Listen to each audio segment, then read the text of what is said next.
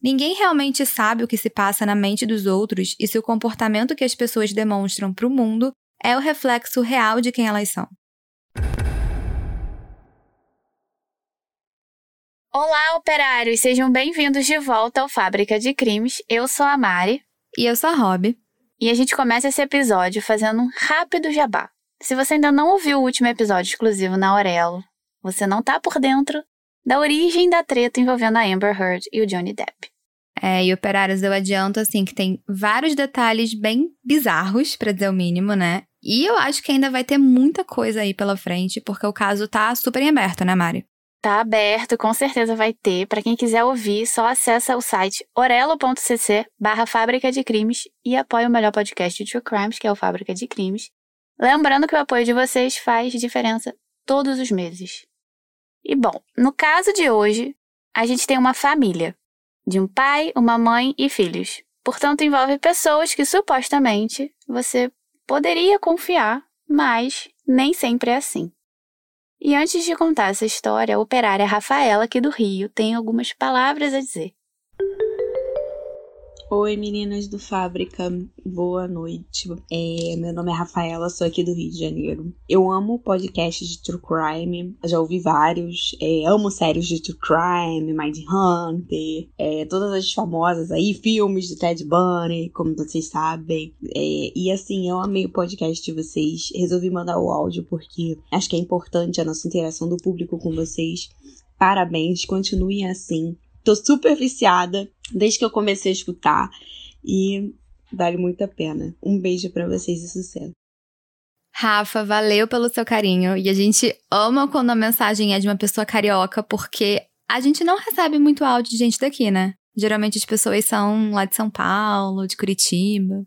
É verdade. Então fica aqui um beijo para todos os cariocas crimezeiros. E no caso de hoje, a prisão do meu pai, ou Elizabeth Fritzl.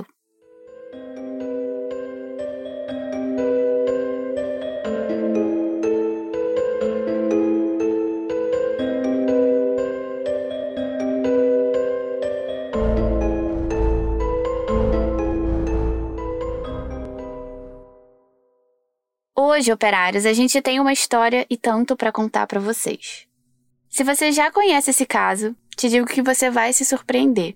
E se você não conhece, eu já aviso que pode conter alguns gatilhos. Esse caso envolve uma família, como eu disse, um antepassado violento e muitos segredos. E eu confesso que eu pensei muito, né, antes de dar um título para esse episódio, porque na maioria dos casos a gente realmente coloca o nome do criminoso, mas nesse eu fiz diferente. No dia 28 de agosto de 84, Elizabeth Fritzl desapareceu aos 18 anos de idade. E os pais dela ficaram super preocupados com aquela situação. A mãe dela, Rosemary, ela correu até a polícia para dar parte do sumiço da filha. Só que, tipo, meses se passaram e nada da polícia encontrar a Elizabeth. Só que, um belo dia, o pai dela, Joseph Fritzl, recebe uma carta da filha dizendo basicamente que ela tinha fugido de casa porque estava cansada da própria família e da vida que ela levava lá. E onde é exatamente lá? Bom, essa história se passou na cidade de Amstetten, na Áustria. E cara, é uma cidade pequena, porém lindíssima, tipo de boneca, assim, um pequeno parênteses. Eu não sei se eu já falei isso em algum episódio, mas eu tive a oportunidade de visitar Salzburgo, na Áustria. Sim, eu fui com a minha família e até hoje eu acho que eu não visitei uma cidade tão bonita. Eu tô falando sério. Para onde eu olhava, a paisagem parecia uma pintura de tão perfeita. Enfim, eu acredito que a cidade de Amstetten seja bem parecida. Aí, como é que pode, né? Um lugar tão lindo ser palco de um crime tão bizarro. É, menina, pois é. O problema são as pessoas, né? O ser humano deu errado. Não teríamos esses problemas com dogs, claro. Obviamente que não.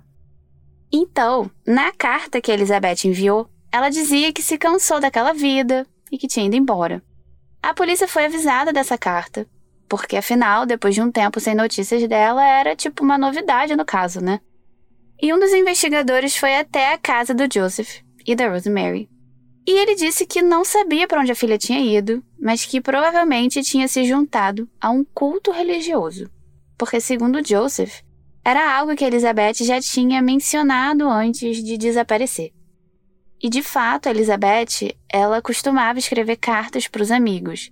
Só que o estranho era que nessas cartas ela nunca externou uma vontade de se juntar a um culto religioso. Em uma dessas cartas escritas antes dela desaparecer, em 9 de maio daquele ano, ela escreveu para um amigo: Depois das provas, eu vou me mudar e viver com a minha irmã e o namorado dela. Em outra carta de 29 de maio de 84, ela escreveu: Eu gosto de ouvir música e de sonhar acordada. Mas se a vida é feita apenas de sonhos, eu não sei. Em 3 de agosto de 84, na última carta antes dela sumir, ela escreveu: Cruzem os dedos por mim. Quando você receber essa carta, tudo já terá terminado. Vou te dar meu novo endereço assim que eu me mudar. Como eu falei antes, os pais ficaram bem preocupados e, na verdade, eles não tinham só Elizabeth de filha. O Joseph e a Rosemary, eles se casaram muito novinhos, ela com 17, ele com 21. O casal teve sete filhos, cinco meninas e dois meninos. Ou seja, a Elizabeth tinha seis irmãos, mas que na época que ela desapareceu, na verdade só tinham nascido dois, né? Isso, só tinham nascido dois na época que ela sumiu. E a família vivia numa casa até grandinha, né, em Amstetten. Inclusive, para quem quiser ir acompanhando as fotos do caso, já tá lá no nosso Instagram, arroba podcast Fábrica de Crimes. E o Joseph, assim como a Rosemary, eles tinham uma reputação boa na vizinhança, só que dentro de casa, ele sempre foi muito rígido e controlador. Tudo tinha que ser feito na hora dele, da maneira dele. E nas pesquisas para esse caso, eu vi algumas informações extras sobre a infância do Joseph. Por exemplo, ele viveu a infância no período do nazismo e ele acabou crescendo muito perto de um campo de concentração de Mauthausen, não sei se é assim que fala, na cidade de Amstetten. Enfim, tem até um filme baseado em fatos reais na Netflix que eu vi, eu achei maravilhoso. O fotógrafo de Mauthausen é muito bom, sinceramente. Vejam, porque vocês não vão se arrepender. Vou deixar o link na descrição para vocês.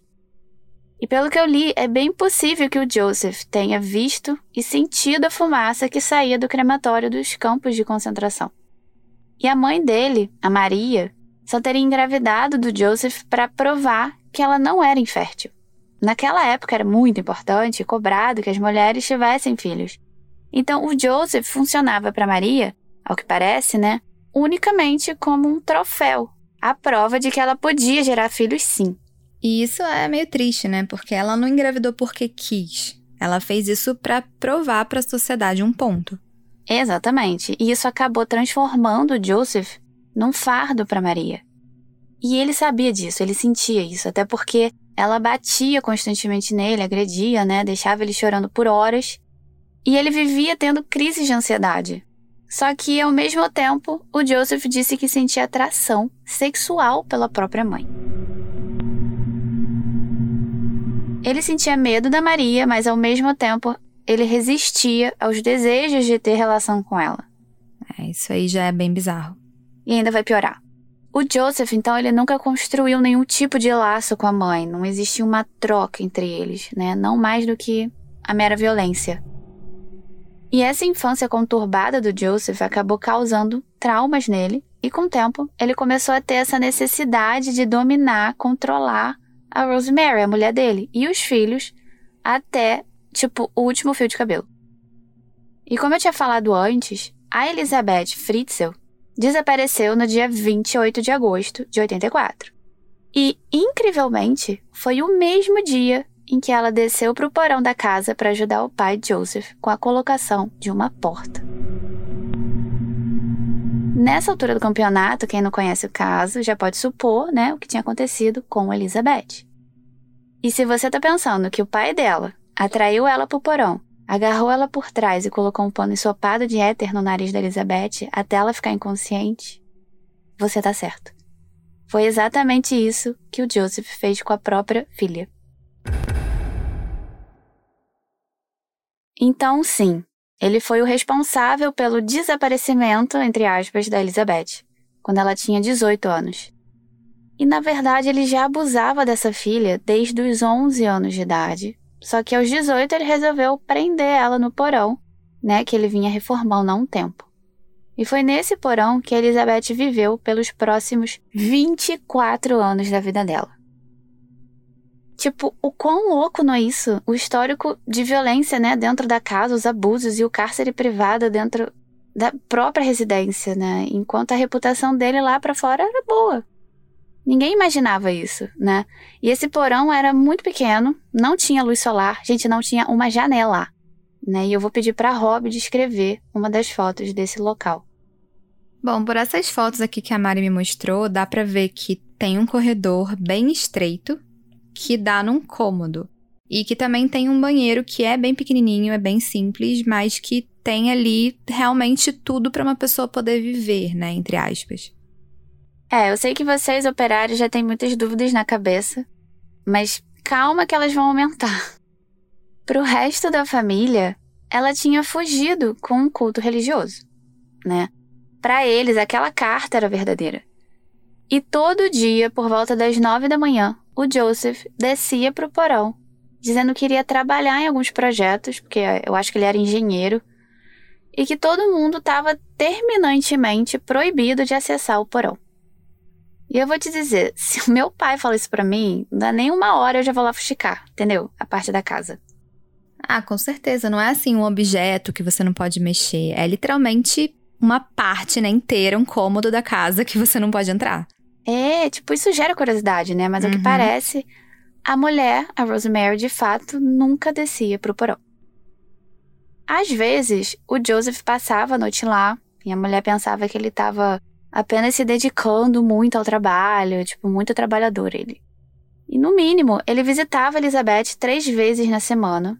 E nos primeiros dois anos, 85 e 86, ele manteve Elizabeth sozinha, completamente sozinha, às vezes deixava dias no escuro, e depois disso ele começou a estuprar a filha. Então ela engravidou logo, só que a primeira gravidez não foi à frente, ela acabou abortando com 10 semanas, mas dois anos depois, em 88, ela engravida de novo, e em 30 de agosto ela dá à luz a filha Kirsten. Dois anos depois, em fevereiro de 90, ela teve o segundo filho, o Stefan. A Kirsten e o Stefan, infelizmente, passaram juntos os 24 anos de cárcere com a mãe. E durante esse período, a Elizabeth tentou ao máximo dar uma vida, entre mil aspas, né, normal para os filhos, tentou ensinar algumas coisas. Em 1993, a campainha da residência da família Fritzl toca. A Rosemary atende e se depara com um bebê de nove meses na sua porta. E junto com o bebê tinha uma cartinha supostamente escrita pela Elizabeth, dizendo que eles não permitiam crianças no culto, né? E pedia para os pais criarem a neta. Essa bebê tinha nascido em 29 de agosto de 92 e se chamava Lisa. Ou seja, a terceira filha da Elizabeth, o a Lisa, ela nasceu no porão, mas o Joseph resolveu fingir que ela tinha sido deixada na porta de casa para eles criarem. Exatamente, foi isso que aconteceu. Aliás, esse teatro todo, né, de deixar um bebê na porta, isso se repetiu mais duas vezes. Porque em 26 de fevereiro de 94, a Elizabeth teve a quarta filha, Mônica, e em 2 de abril de 96, ela deu à luz ao quinto e o sexto filho gêmeos, Alexander e Michael, sendo que o Michael acabou morrendo três dias depois do parto.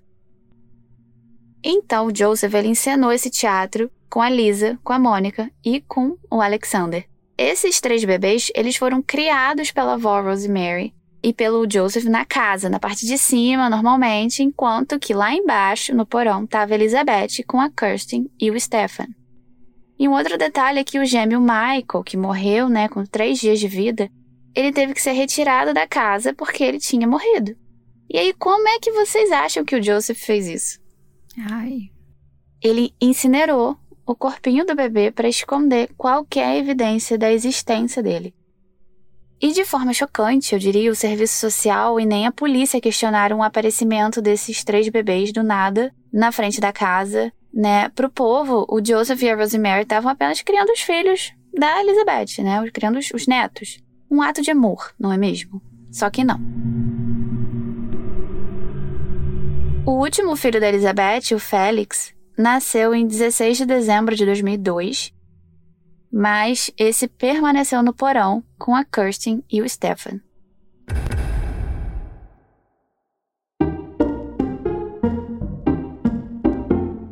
Olá, operários! Interrompemos a história rapidinho para dar um mini aviso para vocês. Você que é viciado em true crime e queria ouvir mais episódios do Fábrica, a gente tem uma boa notícia. Pois é, não sei se vocês estão sabendo, mas você pode fazer uma hora extra no Fábrica pela plataforma da Orelo. A Orelo também é uma plataforma de áudio, mas só de podcast, e que tem ajudado muito quem produz conteúdo. E lá os operários podem apoiar o Fábrica, tipo financeiramente, para ajudar no crescimento do podcast e, em troca, vocês ganham acesso a episódios exclusivos todo mês. Além do que, o nome de vocês, operários apoiadores, entram na área dedicada no nosso site www.fabricadecrimes.com.br. Então, para apoiar o Fábrica, basta acessar pelo seu computador o site orelo.cc barra Fábrica de Crimes e lá você clica em apoiar e desbloqueia episódios exclusivos. Isso aí.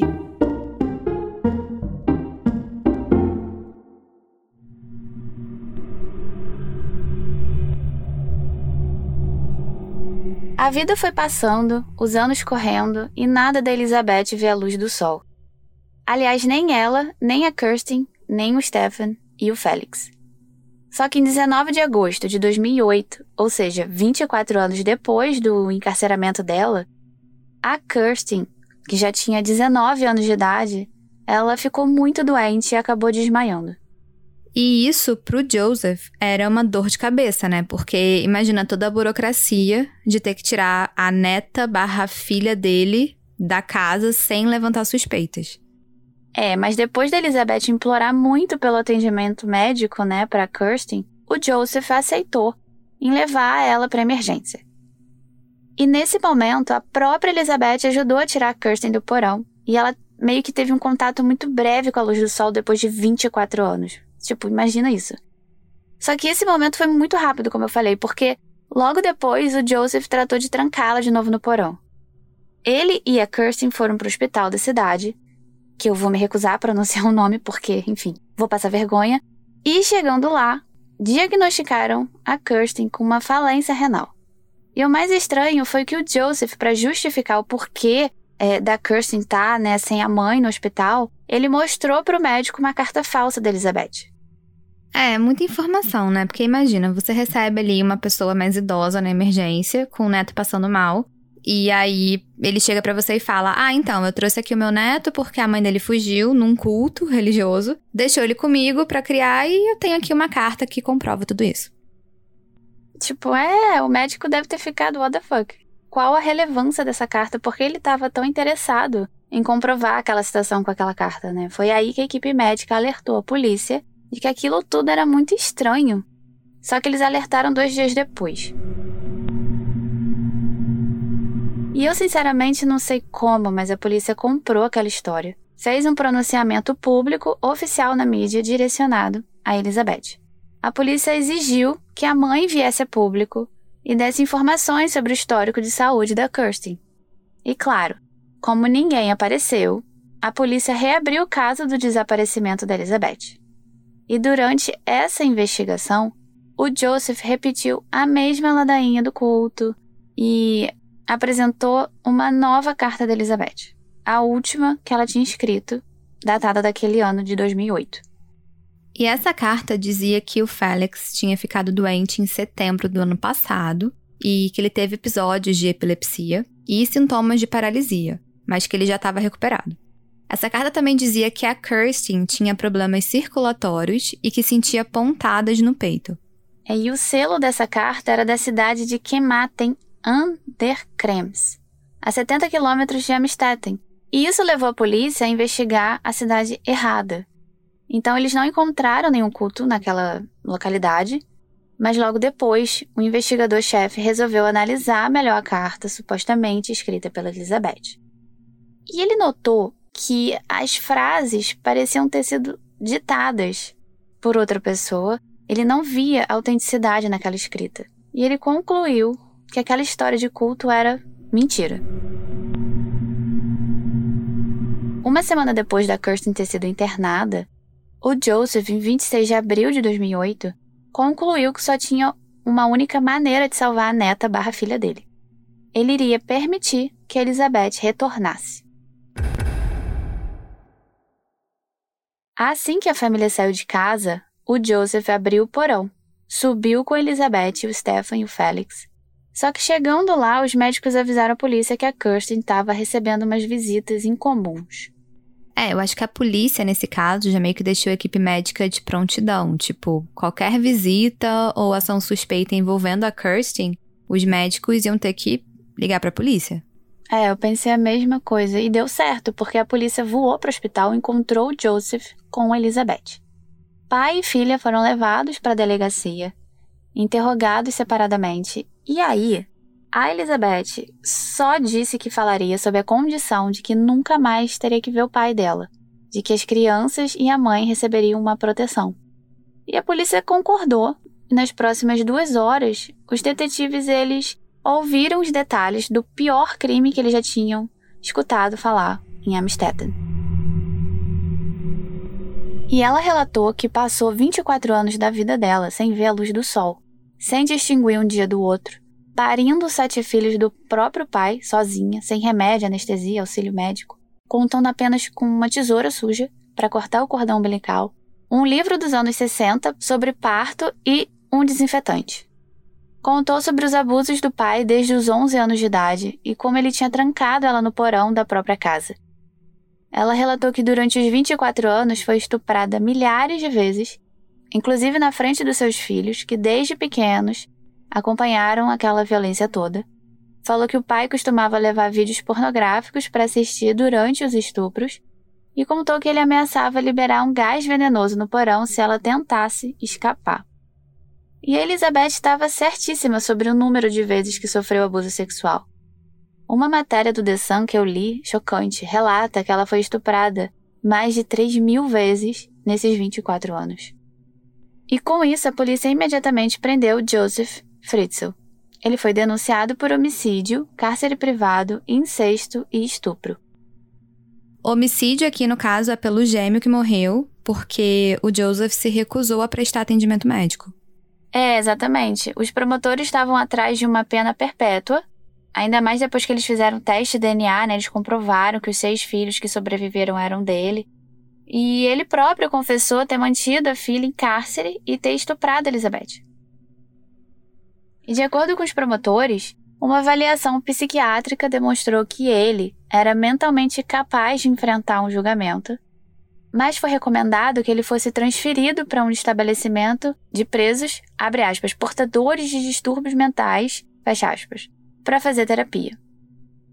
O primeiro dia de julgamento dele aconteceu em 16 de março de 2009. E de cara, ele confessou todos os crimes, menos o de assassinato. E no segundo dia de julgamento, a Elizabeth testemunhou todos os horrores que ela sofreu na mão do pai. Além dela, um pediatra testemunhou a respeito da morte do gêmeo que morreu, Michael Fritzl. E de acordo com o médico, se o Fritzl, o pai, né, tivesse buscado ajuda médica, como ele fez com a Kirsten, a morte poderia ter sido evitada. Só que ele na época ficou com medo, sei lá, de ser descoberto e não fez isso. O Joseph foi questionado no tribunal como ele se sentia depois de assistir o testemunho da filha, e ele disse: Abre aspas, eu sou o culpado. Eu esperava que o bebê sobrevivesse, mas eu devia ter feito alguma coisa. Fecha aspas. É, para surpresa de todo mundo, até do advogado dele, ele acabou mudando de ideia e assumiu todos os crimes pelos quais ele estava sendo acusado. A psiquiatra Adelheid Kastner também testemunhou, dizendo que o Joseph Fritzl tinha uma enorme necessidade de dominar e de controlar, provavelmente causada por traumas na infância, onde ele não se sentia querido, e como resultado, quando adulto, ele sentiu que queria ter alguém para controlar, para chamar de seu. Ela também relatou que, sem um tratamento adequado, ele ia continuar sendo um predador perigoso, com alta chance de reincidência. E ela disse que o Joseph sabia o que ele estava fazendo e continuou por 24 anos sem se arrepender. É, e no dia final do julgamento, em 19 de março de 2009, tanto a defesa quanto a promotoria fizeram as suas alegações finais.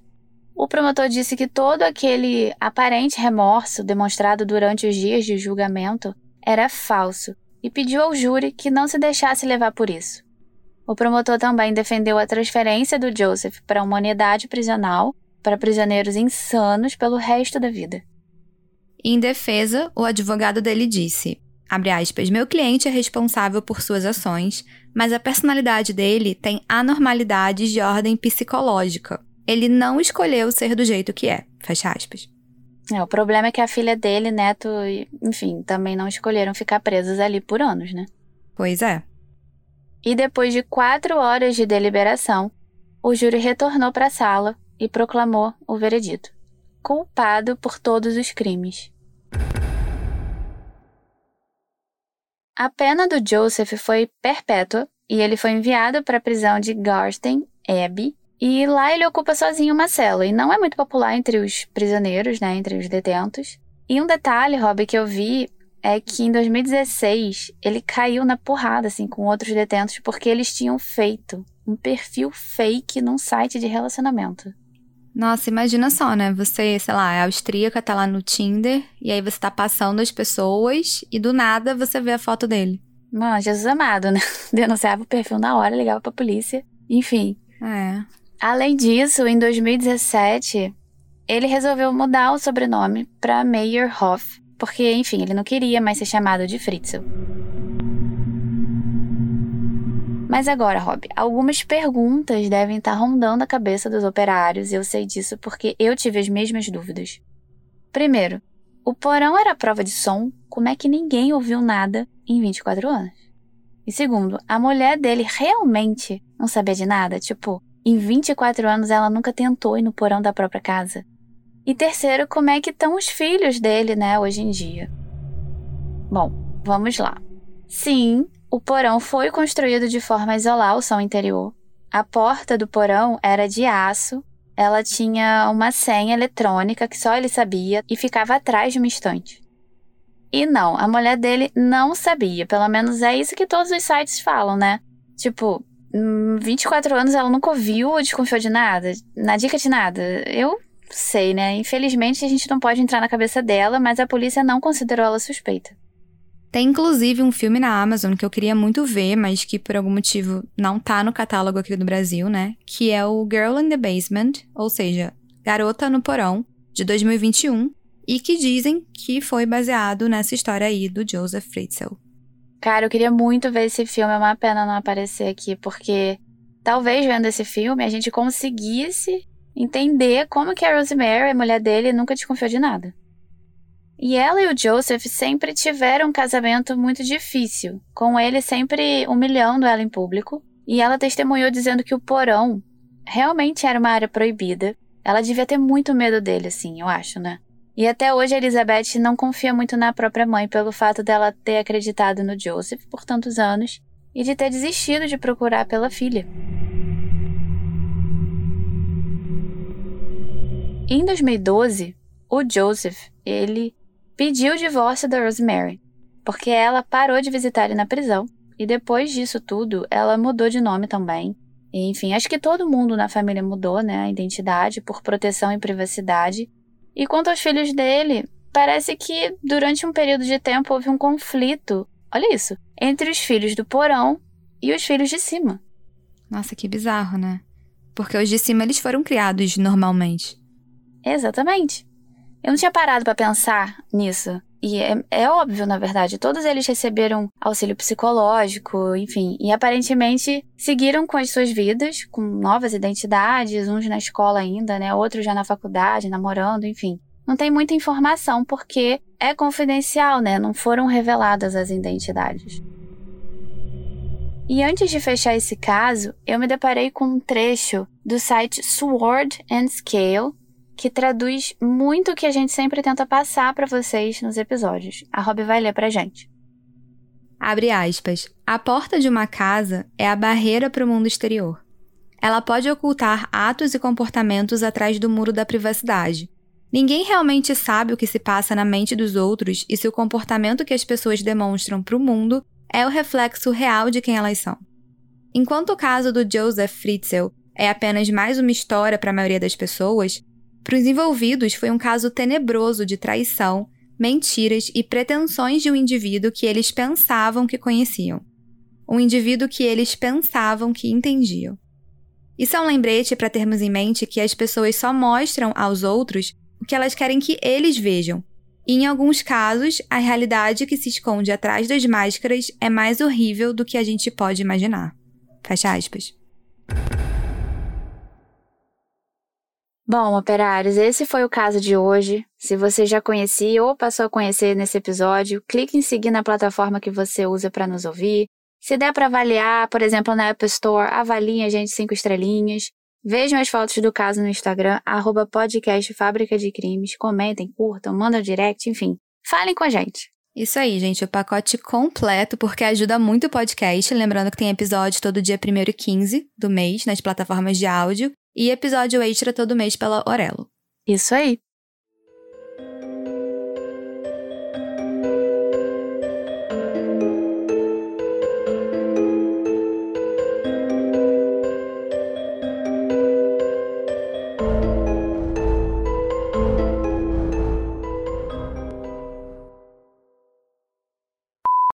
Nossa, você falou com tanta assim, Fritz, que eu falei, caraca, então deve ser isso mesmo.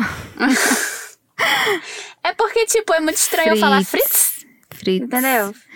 Putz, não sei. É, é alemão austríaco, né? É austríaco. Não Bom, sei. ele mora na Áustria, não sei se o sobrenome. Olha lá, como pronunciar. Meu Deus, alguém perguntou isso no Google. Como pronunciar Joseph Fritzl em alemão? Vamos ouvir. Peraí. Calma aí, vamos ouvir aqui. Masculino de Áustria. Fritzl. Ah! Ah, então tá certo. Viu como eu sou inteligente? Naturalmente oh. austríaca. Tá, vamos lá, cadê o roteiro? Depois das provas. Ai, peraí que eu bati aqui. Depois das provas, eu vou me mudar e viver com a minha irmã e o, e o namorado dela. Quer ler de novo? Quero. Ai. As meninas eram a. É que esse nome tá errado. Putz, escrevi errado. Bom, enfim. Não vou falar os nomes. Tá. Pode então ir. eu também não vou falar. Ou eu falo assim. Ah, tá, não falo os nomes, vou falar. É. Nossa, o dog aí tá feroz. Nossa, dá pra ouvir, sério? E detalhe dá. que é no prédio ao lado. Dá pra Caraca. Ouvir. Tutu. É Kirsten, né? Porque casting fica feio. É. Não, fala Kirsten mesmo. Ouço vozes, peraí. Hum... Não sei se tá saindo, mas vou continuar. Então, o Joseph, ele encenou a mesma cena. Encenou a mesma. Ele ensinou. Você falou ai? Não. Falei ai. Ah, tá. E de forma muito chocante, o. Não. Aí aqui, tá, tem a propaganda, tá, beleza. Cara, esse caso é horrível. Ah, vamos falar essa propaganda porque eu dei uma mudada. o que que você mudou? A parte final. Se bem que eu não sei se o vermelho é você, sou eu. Muito bom. Não sei. Muito bom, nota zero. Vai, vamos então ler. Vai você, vermelho. Tá, é. Tá. Então, para apoiar o Fábrica, basta acessar pelo seu computador. Ué, pera. Ah, tá, não. Os quatro foram pro hospital. Pera, um, dois, três, quatro. Amistad. Não lembra aquela cerveja? A, a, Amistel. É, Amistel. Ah. Às vezes é daquela área ali. Cara, mas é assim, é, ele deu uma ele titubeou ali, né? Quando ele falou assim. É. Pô. É bizarro. É bizarro, assim, na minha opinião. Tipo, ele querer salvar um dos. A, a neta. Tipo assim, é. ter essa recaída, não sei, de. de é estranho, sei, né? De uma pessoa normal querer salvar o ser humano e depois estuprar, fazer é, 24 Às vezes tem até mais coisa aí, porque, cara, normal ele não é. Tem não, até coisa aí que, a gente nem sabe. Nossa. É. Pois é. Agora emoção, é que é um trecho emocionante, Ih, amiga. Tá bom. Vamos lá, animação. Eu abro aspas, fecho aspas. Aqui, ó. Pode abrir. Tá, vou abrir, hein? Abre aí. Eu não aguento mais abrir e fechar aspas aqui. Nossa.